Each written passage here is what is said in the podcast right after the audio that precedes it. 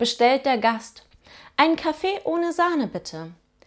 Nach fünf Minuten kommt der Kellner wieder und sagt, tut mir leid, der Herr, die Sahne ist leider alle. Kann es auch ein Kaffee ohne Milch sein?